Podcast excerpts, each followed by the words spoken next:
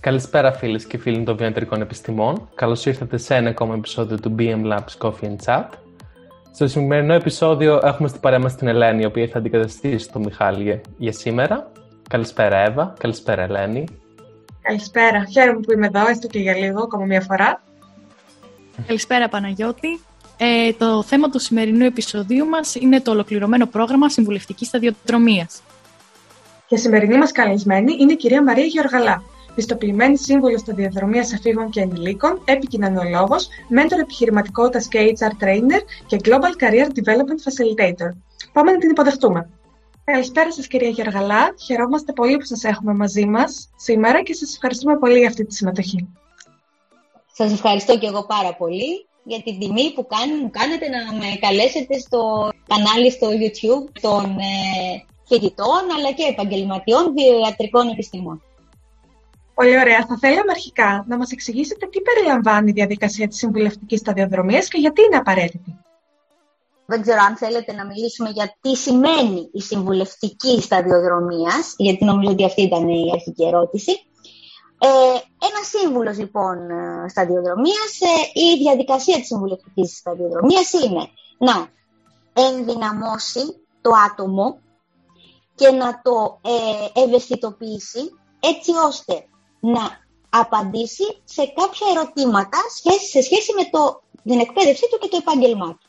Ποια είναι αυτά τα ερωτήματα; Είναι το ποιος είμαι εγώ επαγγελματικά, τι θέλω να κάνω στη ζωή μου ανάλογα με τις φάσεις που είμαι, τι μπορώ να κάνω, τι επιλέγω να κάνω; Ε, και τι αντέχω να κάνω. Οπότε αυτά είναι τέσσερα στάδια που με μεθόδους επιστημονικές και εργαλεία βοηθάμε έναν έφηβο, έναν φοιτητή, έναν μεταπτυχιακό φοιτητή, έναν εργαζόμενο, έναν άνεργο, έναν νεοεισερχόμενο στην αγορά εργασίας να απαντήσει σε κάθε χρονική φάση της ζωής του σε αυτά τα ερωτήματα. Δηλαδή, να καταλάβει πώς φτιάχνεται η επαγγελματική του ταυτότητα και πώς συνεχίζει να φτιάχνεται. Δεν είναι δεδομένη, αλλάζει, τροποποιείται, εξελίσσεται. Αυτό κάνει λοιπόν η συμβουλευτική. Ευαισθητοποιεί, πληροφορεί, ενδυναμώνει ανθρώπους επαγγελματικά και εκπαιδευτικά. Σας ευχαριστούμε πάρα πολύ. Okay. Συνεχίζοντας λοιπόν, θα θέλαμε να μας ε, πείτε ποιες είναι οι δεξιότητες τις οποίες αναζητά πλέον η αγορά εργασίας με τα σημερινά δεδομένα. Μάλιστα.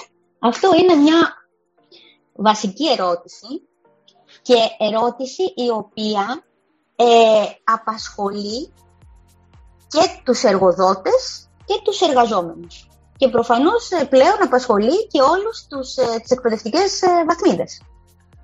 Έτσι. Ε, έχω μια εμπειρία στην αγορά εργασίας σχεδόν 30 χρόνια και σε διάφορους τομείς. Αυτό που μπορώ να σας πω by the book είναι αυτό που διαβάζουμε, ότι προφανώς και είναι πάρα πολύ σημαντικά τα τυπικά προσόντα, έτσι, οι πιστοποιήσεις, οι γλώσσες, τα πτυχία, τα μεταπτυχιακά, τα διδακτορικά, ε, για να μπορέσει κάποιος ε, να μπει αξιοπρεπώς στην αγορά εργασίας. Ε, όταν φύγουμε από το by the book, και μοιραστώ μαζί σας ε, την εμπειρία μου χρόνων. Η αγορά εργασίας ζητάει αυτό που λέμε soft skills, ήπιες δεξιότητες από τους ανθρώπους. Τι σημαίνει αυτό; Ζητάει πάνω απ' όλα, στην εποχή που ζούμε του ψηφιακού μετασχηματισμού, ζητάει καινοτομία και προσαρμοστικότητα. Δηλαδή ζητάει ανθρώπους δημιουργικούς, οι οποίοι να μην μένουν μόνο σε αυτό που έχουν σπουδάσει, να μπορούν να ακουμπάν και άλλα επιστημονικά πεδία, γι' αυτό μιλάμε ότι είμαστε στην εποχή της διεπιστημονικότητας, αυτή δηλαδή είναι μια λέξη που πρέπει να την κρατήσουμε, την ε, ξεκινάμε από τους εφήβους στον επαγγελματικό προσανατολισμό και λέμε αυτή τη λέξη μην την ξεχάσεις, θα τη βρεις από εδώ και πέρα μπροστά σου συνεχώς, της διεπιστημονικότητας ε, προ, ε, όπως σας είπα καινοτομία, δηλαδή όχι έτσι μάθαμε, έτσι κάνουμε, μία εταιρεία, αλλά ακόμα και στο ελεύθερο επάγγελμα, χρειάζεται ανθρώπους που παίρνουν το συνηθισμένο και το αναδιατυπώνουν με διαφορετικό, πιο αποτελεσματικό τρόπο. Αυτό είναι καινοτομία. Δεν ανακαλύπτω την Αμερική, επαναπροσδιορίζω τις διαδικασίες. Αυτό είναι η καινοτομία. Ε, από την άλλη, είπα διεπιστημονικότητα, καινοτομία, αυτά ψάχνει η αγορά ε, και δύσκολα τα βρίσκει. Από την άλλη ψάχνει τα αμυγός soft skills, τις καθαρές ήπιες δεξιότητες, οι οποίες έχουν να κάνουν με διαπροσωπικές δεξιότητες και επικοινωνιακές δεξιότητες. Δηλαδή, σε μια συνέντευξη θα πάρεις πάρα πολύ σοβαρά υπόψη έναν άνθρωπο ο οποίος είναι επικοινωνιακός, ο οποίος μέσα από τη συνέντευξη ε, σου βγάζει ότι μπορεί να διαχειριστεί τα συναισθήματά του. Δεν τσακώνεται με τον κόσμο. Ότι ξέρει να ακούει, δηλαδή ότι έχει ενεργητική ακρόαση, ότι κατανοεί και τον εαυτό του και τους άλλους ανθρώπους, δηλαδή έχει ενσυναίσθηση, και ας πάμε στα πιο ιδιαίτερα, όπου είναι, μπορεί να διαχειρίζεται το χρόνο του, δεν είναι αναβλητικός. Okay. Μπορεί δηλαδή, αν του, αφή, αν του δώσω να φέρει πέρα ως εταιρεία ή ως ε, συνεργάτης του ένα project, θα καταλάβει πώς μπορεί να διαχειριστεί το χρόνο για να είναι μέσα στα deadlines. Πάρα πολύ σημαντικό για ένα project. Okay. Ε, θα μπορεί να διαχειρίζεται κρίσεις. Δηλαδή, να καταλαβαίνει τις συγκρούσεις και τις κρίσεις και να στέκεται με ευελιξία. Όλες οι λέξεις που χρησιμοποιώ είναι εξαιρετικά σημαντικές για τις δεξιότητες ενός ανθρώπου, όχι μόνο εργαζόμενο, αλλά και φοιτητή, μέσα σε ένα project μαζί με άλλους συμφοιτητές του. Έτσι. Ή έναν μεταπτυχιακό που θα δώσει μια συνέντευξη να τον πάρουν ακόμα και το πώς θα γράψεις μια αίτηση Εράσμους ή όπως θα, ή, θέλω να πω ότι είναι παντού οι ίδιες δεξιότητες. Διαχείριση κρίσης, διαχείριση θυμού, διαχείριση άγχους, επικοινωνία με τους άλλους, διαχείριση σύγκρουσης, εσυναίσθηση, ενεργητική ακρόαση και άλλα πολλά που είμαι βέβαιη ότι τα ξεχνάω. Το σημαντικότερο για μένα από όλες αυτές τις δεξιότητες βάσει της εμπειρίας μου είναι κατά πόσο δεσμεύομαι σε κάτι. Δηλαδή, ε, καλά να θέτω στόχο, να π.χ. αυτό που σας είπα ότι ξέχασα, να ξέρω να θέτω στόχο, να, να, να καταλαβαίνω πώς πρέπει να λάβω μια απόφαση. Ωραία όλα αυτά. Για μένα σημαντικό είναι κατά πόσο δεσμεύομαι στις αποφάσεις μου και κατά πόσο δεσμεύομαι απέναντι στους άλλους ανθρώπους με τους οποίους συνεργάζομαι και δεν τους παρατάω στα κρύα του λιτρού που λέμε. Πολύ απλό. Αυτό ξεκινάει από τα 15 μου που πρέπει να δεσμευτώ με έναν πρώτο στόχο πανελληνίων μέχρι το τέλος της επαγγελματικής μου ζωής αλλά και πάλι σας λέω δεν έχει να κάνει με το επάγγελμα. Το κατά πόσο δεσμεύομαι έχει να κάνει με το τι άνθρωπος είμαι τελικά, τι προσωπικότητα έχω και το κυριότερο, τι αξίες έχω. Σας ευχαριστούμε. Κάνατε ήδη μια αναφορά στις σκληρές και ήπιες δεξιότητες, τα soft και τα hard skills δηλαδή. Ωραία. Οπότε μια πολύ σύντομη ερώτηση πάνω σε αυτά. Στη πορεία της επαγγελματικής σταδιοδρομίας κάποιου, πόσο πρέπει να εστιάζουμε σε αυτές τις δεξιότητες, υπάρχει κάποια άνηση σχέση μεταξύ των δύο, δηλαδή η ζυγαριά θα κλείνει σε μία από τις δύο. Στα σίγουρα, για να μπεις σε μια δουλειά ή για να μπεις σε ένα μεταπτυχιακό, χρειάζονται τα τυπικά προσόντα. Για να μείνεις στη δουλειά, χρειάζονται ήπιες δεξιότητες. Είναι ξεκάθαρο; Ναι. Δεν μπορείς να μείνεις σε μια δουλειά με τα τυπικά σου προσόντα. Θα μείνεις αν είσαι εξειδικευμένος πάρα πολύ και δεν υπάρχει κανένας άλλος που να μπορεί να κάνει αυτή την τόση εξειδίκευσή σου, όμως ε, πιθανόν θα μείνεις, αλλά θα είσαι δυστυχής. αν δεν μπορείς να σχετιστείς αποτελεσματικά με τους άλλους ανθρώπους και ή να σχετιστούν φυσικά ή να είσαι σε ένα περιβάλλον που δεν μπορούν οι άλλοι να σχετιστούν μαζί σου λόγω του ότι αυτοί δεν έχουν τέτοιες δεξιότητες. Άρα, πολύ επιγραμματικά, με βάζουν στην αγορά εργασίας τα τυπικά προσόντα, με κρατούν στην αγορά εργασίας και στην εξέλιξή μου οι ήπιες δεξιότητες. Ακριβώς, πολύ κατανοητό. Ε, τώρα, όσον αφορά αυτές τις δεξιότητες, πώς βοηθάει η συμβουλευτική καριέρα για να τις αναδείξω ή και να τις καλλιεργήσω; Όπως σας είπα, η συμβουλευτική καριέρα είναι μία σταδιοδρομία, στο λίγο καλύτερα. Είναι μία ε, διαδικασία, η οποία δεν σταματάει ποτέ. Ε, από τη στιγμή που έρχεται ένας συμβουλευόμενος για πολλά θέματα στο, σε ένα γραφείο συμβούλου, αυτό που κοιτάμε εκτός από το πώς να γράψει ένα βιογραφικό ή πώς να προετοιμαστεί για μια συνέντευξη, είναι να καταλάβει, να φτιάξει την επαγγελματική του ταυτότητα. Το ποιος είμαι λοιπόν; Το ποιος είμαι εμπεριέχει αυτογνωσία. Να καταλάβω λοιπόν ποια είναι τα χαρακτηριστικά της προσωπικότητάς μου, ποιες είναι οι δεξιότητες μου, αυτό που με ρωτήσατε, ποια είναι τα ενδιαφέροντά μου, ποιες είναι οι αξίες μου; Και όλα αυτά αν είμαι σε θέση να τα αξιοποιώ. Γιατί μπορεί να τα έχω, αλλά να μην τα δείχνω, να θέλω να τα κρατήσω μόνο για τον εαυτό.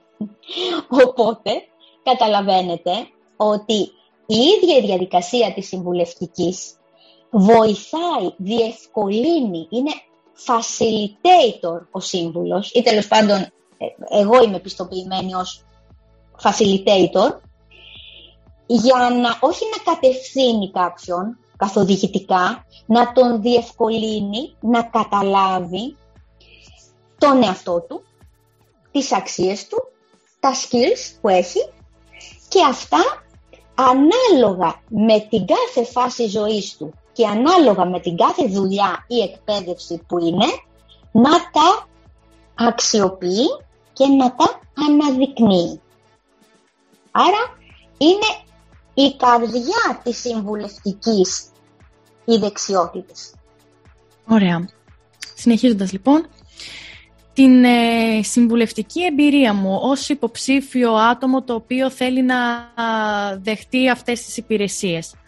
Ε, υπάρχει διεπιστημονικότητα και σε αυτή τη διαδικασία, δηλαδή θα την αναλάβει ένα μόνο πρόσωπο με την ιδιότητα του facilitator, παραδείγματος χάρη, ή θα περάσω από μια σειρά ειδικών διαφόρων τομέων, όπως παραδείγματος χάρη ψυχολόγους, γιατί πρέπει να επιτευχθεί και η αυτογνωσία που αναφέρατε προηγουμένως και να ληφθούν υπόψη όλοι αυτοί οι παράγοντες.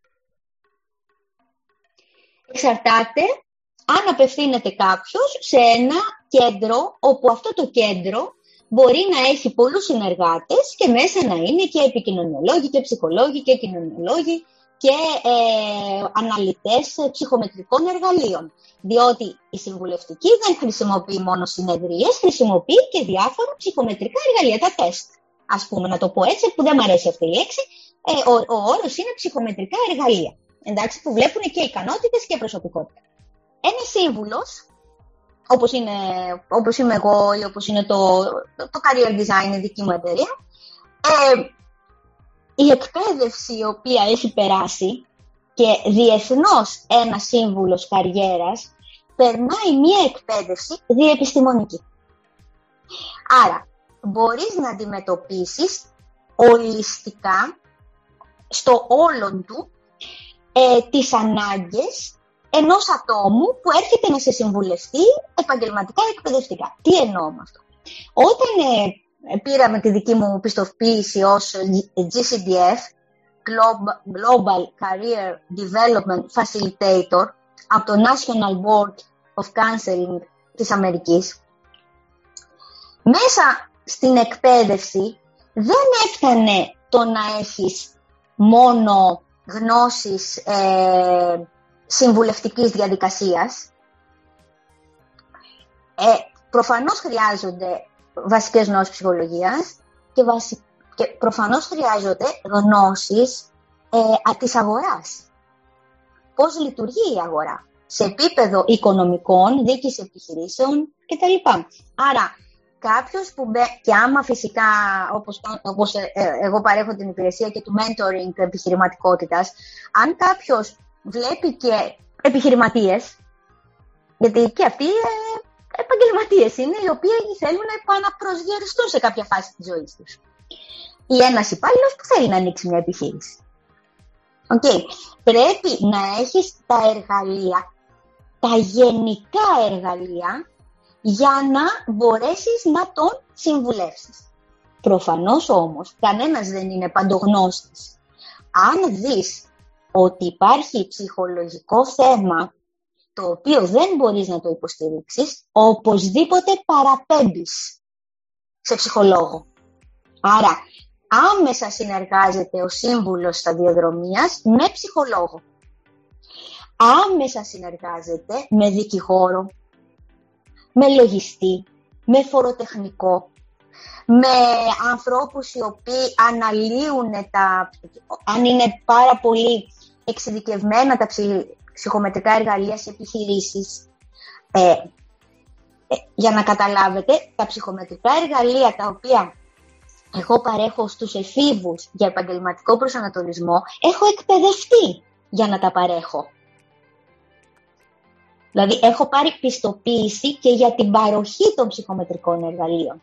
Παρ' όλα αυτά, ε, δεν είμαι ψυχολόγος, είμαι επικοινωνιολόγος, ε, το πρώτο μου μεταπτυχιακό και το δεύτερο είναι συμβουλευτική καριέρα. Άρα, προφανώς και συνεργάζομαι και με ψυχολόγους όταν θεωρήσω ότι πρέπει να παραπέμψω. Δεν ποτέ βάζω, ε, δεν λέω ότι γνωρίζω κάτι, γιατί μιλάμε εδώ για ανθρώπους.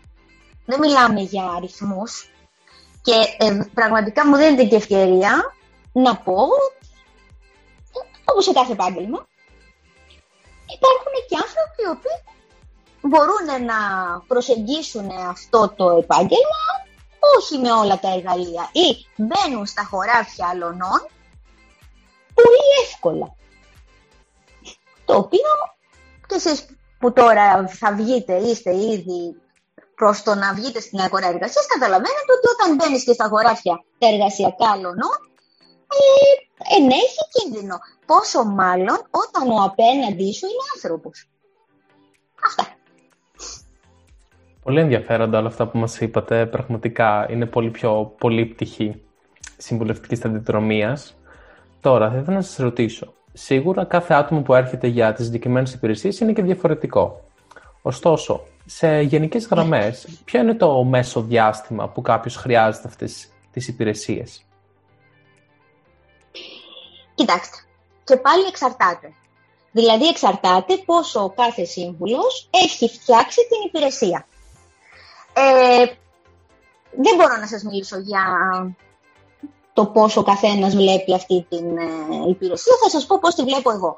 Ε, η συμβουλευτική σταδιοδρομία, ας πούμε, για παιδιά, για εφήβους, ε, είναι τρεις συνεδρίες και μέσα σε αυτές τις τρεις συνεδρίες προσπαθείς και να του δώσεις με μεθόδους και εργαλεία ε, να καταλάβει τον εαυτό του, αλλά ε, το πιο σημαντικό είναι να καταλάβει πώς παίρνει επαγγελματικές αποφάσεις, γενικότερα πώς λαμβάνει αποφάσεις στη ζωή του ένα παιδί. Να αρχίσει να καταλαβαίνει τι γίνεται, εγώ πώς αποφασίζω. Μόνος μου αποφασίζω. Αποφασίζω βάσει των άλλων. Είναι δηλαδή πολύ μεγάλη διαδικασία. Το δεύτερο είναι να μάθει να, να βάζει στόχους.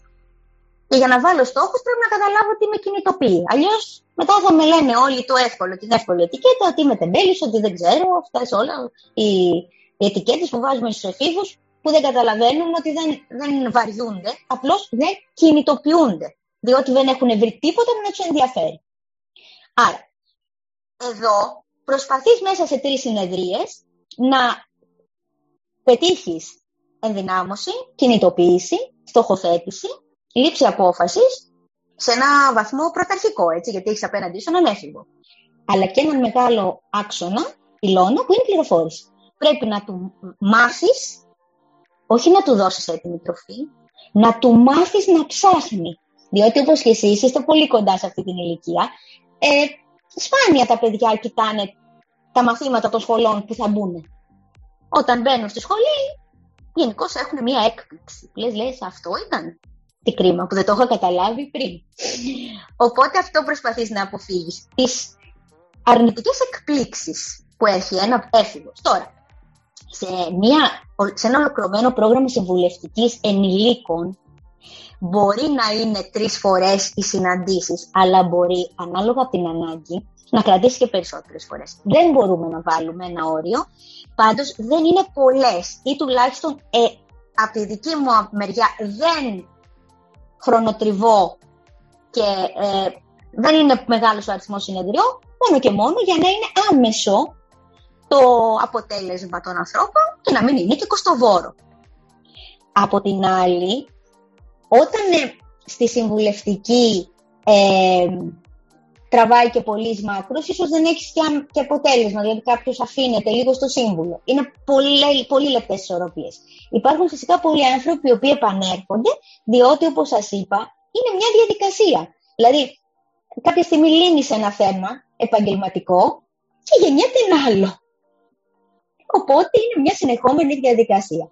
Ε, ε, αντίστοιχα, αν είναι θέμα επιχειρηματικής συμβουλευτικής, και αυτό εξαρτάται πώς θα προσεγγίσει ο επιχειρηματίας, δηλαδή τον βοηθάς να την ιδέα που έχει στο κεφάλι του, να καταλάβει αν είναι όντως επιχειρηματική ιδέα ή απλώς είναι μια ιδέα και αν αυτή η ιδέα που έχει μπορεί να γίνει βιώσιμη επιχείρηση πολύ μεγάλη διαδικασία που εκεί φυσικά συνεργάζονται και οικονομολόγοι και δικηγόροι για να μπορέσει ο άνθρωπος να κάνει ένα business plan.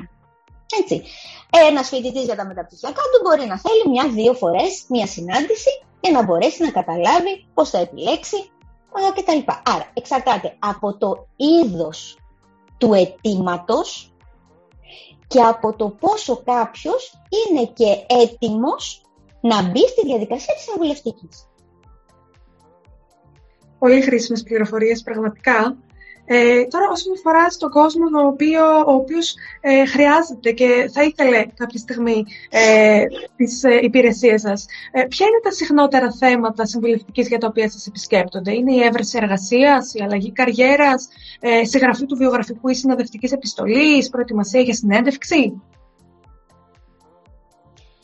Να σας το πάω πάλι με ηλικίες, γιατί κάπως και οι υπηρεσίες που δίνω εγώ, έχει, γιατί καταλαβαίνετε ότι αναηλικίε είναι αλλιώς τα αιτήματα. Τα παιδιά λοιπόν πρώτης λυκείου, δευτέρας λυκείου είναι ε, για, το, για επαγγελματικό προσανατολισμό και τρίτης λυκείου ε, για μηχανογραφικό όταν ε, τελειώνουν. Τώρα, ε, τα, οι φοιτητές, εδώ έχουμε δύο κατηγορίες. Ε, αυτοί που με παίρνουν τηλέφωνο και είναι φοιτητές είναι συνήθως στον τρίτο έτος. Δηλαδή, όταν με παίρνει φοιτητής, συνήθως ρωτάω, είσαι στο τρίτο έτος, ναι, μου λέει που το ξέρετε; Εκεί στο τρίτο έτος καταλαβαίνουν αν έχουν μπει στη σωστή σχολή. Έτσι. Το πρώτο έτος είναι λίγο χαίρομαι που μπήκα κάτι. Το δεύτερο έτος είναι άντε να πάρω χαμπάρι περί τίνος πρόκειται. Στο τρίτο έτος οι σχολές αρχίζουν να έχουν το, την πραγματική ουσία των σπουδών. Και εκεί λες, αμάν, εγώ για αλλού νόμιζα ότι πήγαινα και αλλού πάω. Είναι δύσκολο ή είναι. Αυτό δηλαδή προσπαθούμε, όπως σας είπα, να το προλάβουμε από τα προηγούμενα έτη. Άρα, οι φοιτητές ή είναι δυστυχώς για αλλαγή σχολής ή για το πώς ε, θα μεθοδεύσω μεταπτυχιακά. OK. Okay τέτοιες περιπτώσεις λοιπόν. Τώρα όταν είναι νεοεισερχόμενος ε, άνεργος και νεοεισερχόμενος στην αγορά εργασίας, εκεί είναι προφανώς ε, βιογραφικό και συνέντευξη, πώς να σταθώ σε μια συνέντευξη, αλλά δεν είναι μόνο αυτό. Οι περισσότεροι δεν, τα νέα παιδιά, αλλά και, και μεγαλύτεροι άνθρωποι, δεν ξέρουν πώς να ψάξουν για δουλειά. Άρα πρέπει να τους κατατοπίσεις ότι ε, υπάρχουν πολλοί τρόποι να ψάξεις για δουλειά, διότι δεν υπάρχει μόνο η φανερή δουλειά, υπάρχει αυτό που λέμε και κρυμμένη εργασία. Δηλαδή μέσω αγγελιών γνωστοί, που δεν βγαίνουν ποτέ στα social, αλλά ε, είναι headhunters, είναι γνωστοί Οπότε τους καθοδηγείς για τον τρόπο εξέβρεσης. Είναι οι άνθρωποι συνήθως, δεν ξέρουν καθόλου, ξέρουν τι θέλουν, αλλά όχι ακριβώς επαγγελματικά. Άρα πρέπει να φτιάξεις μαζί τους ένα career plan, που να καταλάβουν, εκεί είναι μια, μια διαδικασία έτσι, πολύπλοκη, γιατί μπερδεύεται ο εαυτός, τα θέλω, τα πιστεύω, ε, το τι πιστεύω για μένα, το οποίο δεν ξέρουμε αν είναι και πραγματικό. Αυτό που πιστεύουμε για τον εαυτό μας. Ε, εκεί βγαίνουν και πολλά θέματα αυτοπεποίθησης των ανθρώπων για να πάρουν ρίσκο, για να κάνουν κάτι, να ξεκουνηθούν. Δηλαδή λένε ότι θέλουν να κάνουν κάτι, αλλά δεν είναι έτοιμοι για καμία αλλαγή στη ζωή τους. Οπότε δουλεύουμε σε πολλαπλά επίπεδα. Όχι μόνο στην πληροφόρηση, όπως σας είπα και πριν, καθόλου μόνο, ένα κομμάτι είναι η πληροφόρηση. Οπότε κάποιος που θέλει να φτιάξει την επαγγελματική ταυτότητα, ε, αυτό σημαίνει ότι χρειάζεται μία δουλειά. Χρειάζονται, υπάρχουν και κάποια από συνεδρία σε συνεδρία, κάποιες ε, ασκήσεις, homework, να πούμε. Ε, διότι αν δεν ξέρεις ποιος είσαι επαγγελματικά, αυτό σημαίνει επαγγελματική ταυτότητα, να ξέρω ποιος είναι επαγγελματικά, πώς τοποθετώ εγώ τον εαυτό μου απέναντι σε μία δουλειά. Και τι θέλω από αυτή τη δουλειά; Θέλω χρήματα, θέλω ανεξαρτησία, θέλω κύρος, θέλω γόητρο, θέλω συνεργασία. Αν δεν ξέρω καθόλου τίποτα από αυτά, πώς θα πάω να παρουσιάσω τον εαυτό μου σε μια συνέντευξη; Άρα το βιογραφικό είναι απλώς η απεικόνηση ε, τυπικών προσόντων. Το ουσιαστικό ποιος είμαι επαγγελματικά και εκπαιδευτικά και τι προσδοκώ από μία δουλειά είναι η επαγγελματική μου ταυτότητα. Και προφανώς δεν θα την έχει ένα παιδί στα 22 του ή στα 25 του. Αυτή κτίζεται σιγά σιγά. Ε, ο σύμβουλος τον βοηθάει να δει τι έχει χτίσει. Τις περισσότερες φορές πάμε και λέμε απ' έξω το βιογραφικό. Και είναι ένα άνευρο πράγμα. Δεν είμαστε εμείς, είμαστε ένα κομμάτι χαρτί που το διαβάζουμε. Η συμβουλευτική σταδιοδρομία σε βοηθάει, και ειδικά στη συνέντευξη, να παρουσιάσεις με τον σωστό τρόπο τον εαυτό σου. Αυτό σε ό,τι αφορά εργαζόμενους, ανέργους, νεοεισερχόμενους. Και υπάρχει και η ιστορία της επιχειρηματικότητας, που εκεί κάποιος θέλει να φτιάξει μια καινούργια επιχείρηση ε, ή να μεγαλώσει την παλιά του επιχείρηση. Εκεί πάλι είναι επαγγελματική ταυτότητα. Και εκεί τον βοηθάω σε ό,τι αφορά ε, να διηγηθεί την ιστορία της επιχείρησής του. Γιατί τα πάντα είναι story, storytelling στην εποχή μας. Πώς λοιπόν, όταν μιλάμε για άτομο, λέμε για επαγγελματική ταυτότητα και όταν μιλάμε για εταιρεία, μιλάμε για μια εταιρική ταυτότητα ή μια εταιρική κουλτούρα. Άρα είναι ένα τεράστιο εύρος, γιατί ε, εκτός από τον επιχειρηματία, πάρα πολύ συχνά με καλούν και εταιρείες να εκπαιδεύσουν το προσωπικό τους σε θέματα δεξιοτήτων. Άρα η συμβουλευτική σταδιοδρομίας δεν έχει να κάνει το άτομο, είναι κάτι που δεν σας το έχω αναφέρει ως τώρα, έχει να κάνει και ομάδες ανθρώπων που τους εκπαιδεύεις πάνω στις δεξιότητες, τις, εκπαι... τις ε, διαπροσωπικές. Όλο αυτό το φάσμα λοιπόν είναι ένα τεράστιο φάσμα που έχει έτσι πολύ διάβασμα και κόπο. Θα θέλαμε λοιπόν να σας κάνουμε μία ακόμα εμπειρική ερώτηση. Ε, είπαμε προηγουμένως ότι υπάρχουν πάρα πολλοί παράγοντες οι οποίοι θα επηρεάσουν την τελική απόφαση ενός ατόμου το οποίο ε, αποζητά μία συμβουλευτική, ε, ε μία συμβουλευτική. Οπότε, ποιοι θα είναι αυτοί οι εξωτερικοί παράγοντες που εν τέλει θα προσδιορίσουν την απόφαση κάποιου για την, για την επαγγελματική του σταδιοδρομία; Θα είναι δηλαδή οικογενειακού τύπου, οικονομική και υπάρχουν τρόποι για να, ξεπερα... για να ξεπεραστούν τέτοια εμπόδια που θα επηρεάσουν την απόφαση κάποιου; Ε, κυρία Θανασοπούλου, πολύ καλή η ερώτηση. Κοιτάξτε λίγο. Η λήψη απόφασης ε, δεν είναι μόνο η επαγγελματική λήψη απόφασης, σε οποιαδήποτε απόφαση στη ζωή μας. ε, οποιαδήποτε απόφαση στη ζωή μας πάμε, παίρνουμε, δεν την παίρνουμε μόνοι μας. Να το δούμε λίγο πιο αναλυτικά. Κάθε άνθρωπος κοινωνικοποιείται, μεγαλώνει σε ένα δεδομένο περιβάλλον. Εντάξει. Και συμμετέχει σε ένα σύστημα. Με ρόλους και θέσεις. Δηλαδή είναι γονιό, είναι παιδί ή κάποιου. Συμφωνούμε; Αδελφός κάποιου ίσως. Φίλος κάποιου ή φίλη. Σύζυγος κάποιου. Ε, γονέας κάποιου. Σε όλη μας τη ζωή λοιπόν, τι κάνουμε; Έχουμε ρόλους. Και είναι και εργαζόμενος και είναι και σπουδαστής και είναι και είναι και είναι. Σε κάθε φάση της ζωής μας, όταν πάμε να πάρουμε μία απόφαση, είτε επαγγελματική, είτε εκπαιδευτική, είτε οποιαδήποτε απόφαση, όλοι αυτοί οι ρόλοι συγκρούονται. Διότι πολλές φορές κάποια απόφαση που θα πάρεις έρχεται σε αντίθεση με έναν ρόλο. Από τη μια λοιπόν έχουμε όλο σε αυτούς τους ρόλους πολλά καπέλα να φανταστείτε φοράμε στο κεφάλι μας. Κάθε στιγμή στη ζωή μας τα φοράμε αυτά τα καπέλα. Όταν είσαι ε, φίλος με κάποιον, δεν σταματάς να είσαι αδελφός κάποιου ή παιδί κάποιου ή σπουδαστής. Είναι όλα τα καπέλα μαζί.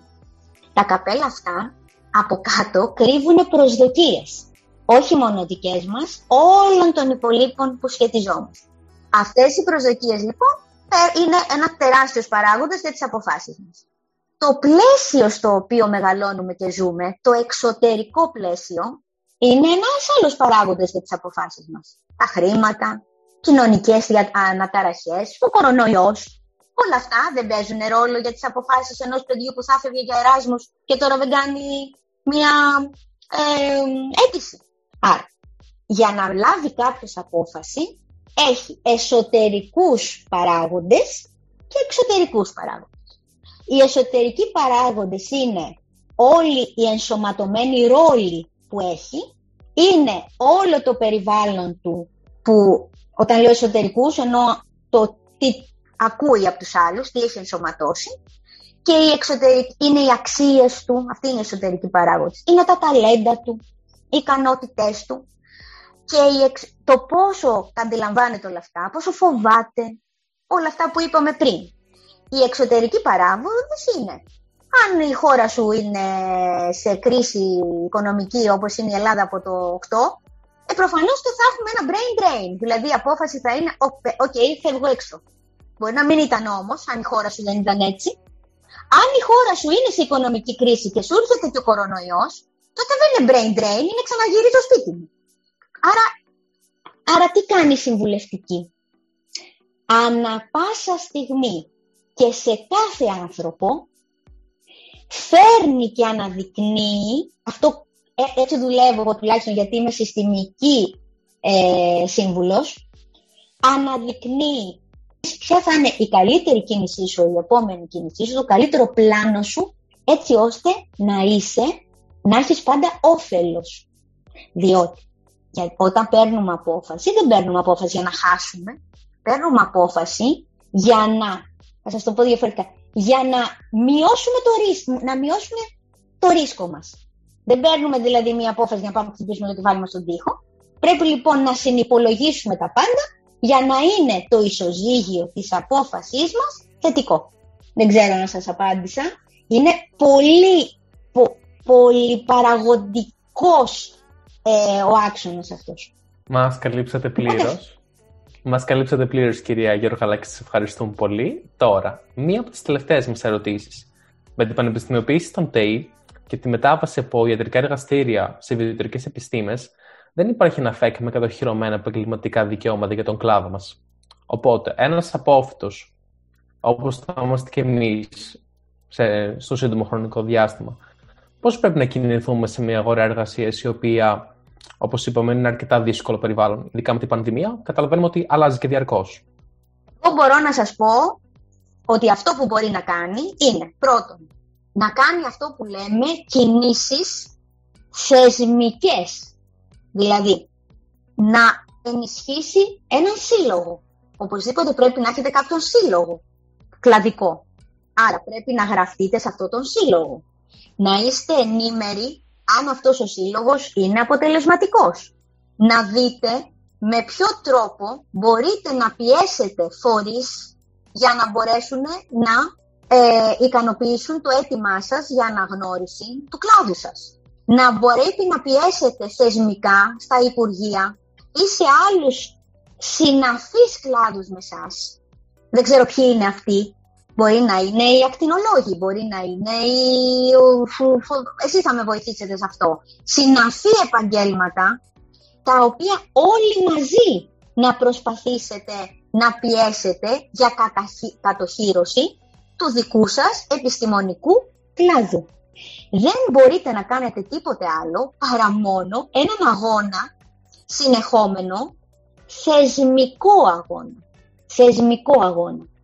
Ο αγώνας εκτός από τα υπομνήματα με δικηγόρους, τους συλλόγους σας, προς την κυβέρνηση ή προς τα κόμματα της αντιπολίτευσης, υπάρχει και ο αγώνας του να βγάζετε στη δημοσιότητα το θέμα σας με επιχειρήματα, με άρθρα, με συνεντεύξεις, με ομιλίες, για να ανοιχτεί ένας διάλογος κοινωνικός, όπου όλοι οι εμπλεκόμενοι φορείς, ακόμα και οι αντίπαλοι φορείς, θα μιλήσουν καθαρά γιατί αυτό το επάγγελμα δεν έχει ξεκάθαρα δικαιώματα. Άρα, θεσμικός αγώνας, επικοινωνιακός αγώνας.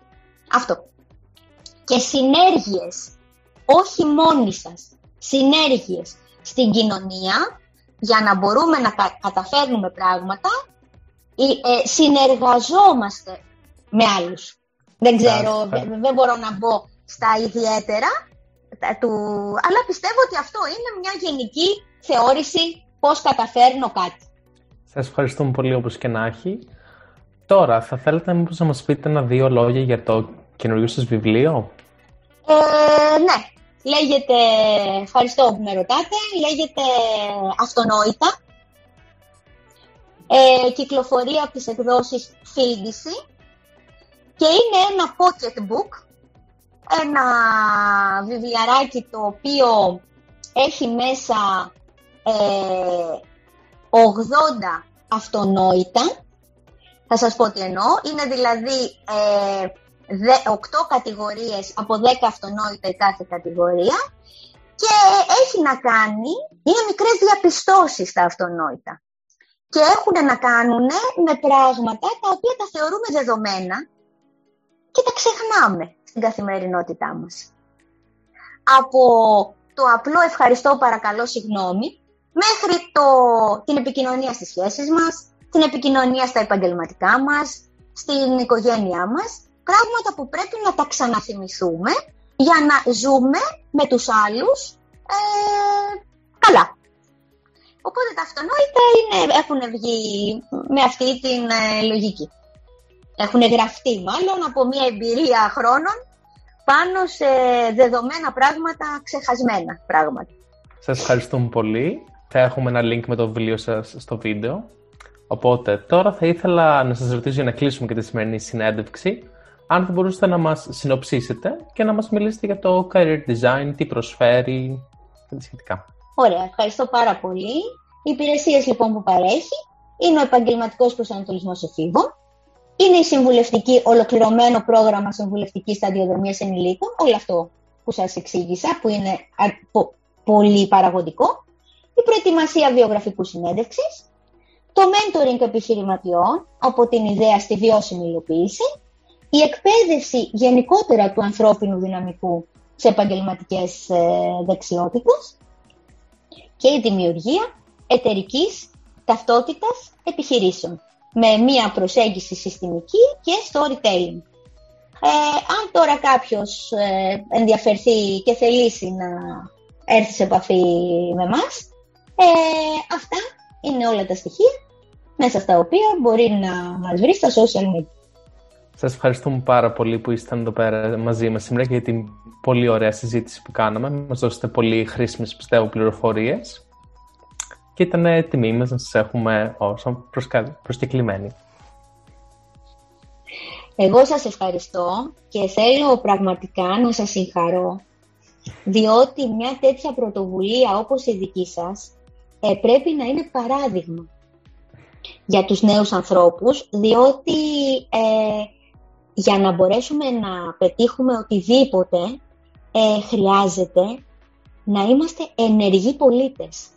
Αλλιώς δεν, εμείς ε, από εσάς ε, παίρνουμε ελπίδα και προσπαθούμε και εμείς να προχωρήσουμε στα δικά μας, αλλά πραγματικά ε, συγχαρητήρια παιδιά και στους συναδέλφους όσους ε, βοηθάνε σε αυτή την προσπάθεια και να είστε καλά. Εγώ σας ευχαριστώ και ήταν τιμητικό που με καλέσατε. Σας ευχαριστούμε πάρα πολύ για τα καλά σας λόγια και για τη συμμετοχή Ευχαριστούμε. Ευχαριστούμε πάρα πολύ. καλά. Ωραία. Καλή Ωραία. συνέχεια. Καλή συνέχεια. Κάπου εδώ φτάσαμε στο τέλος του σημερινού μας επεισοδίου.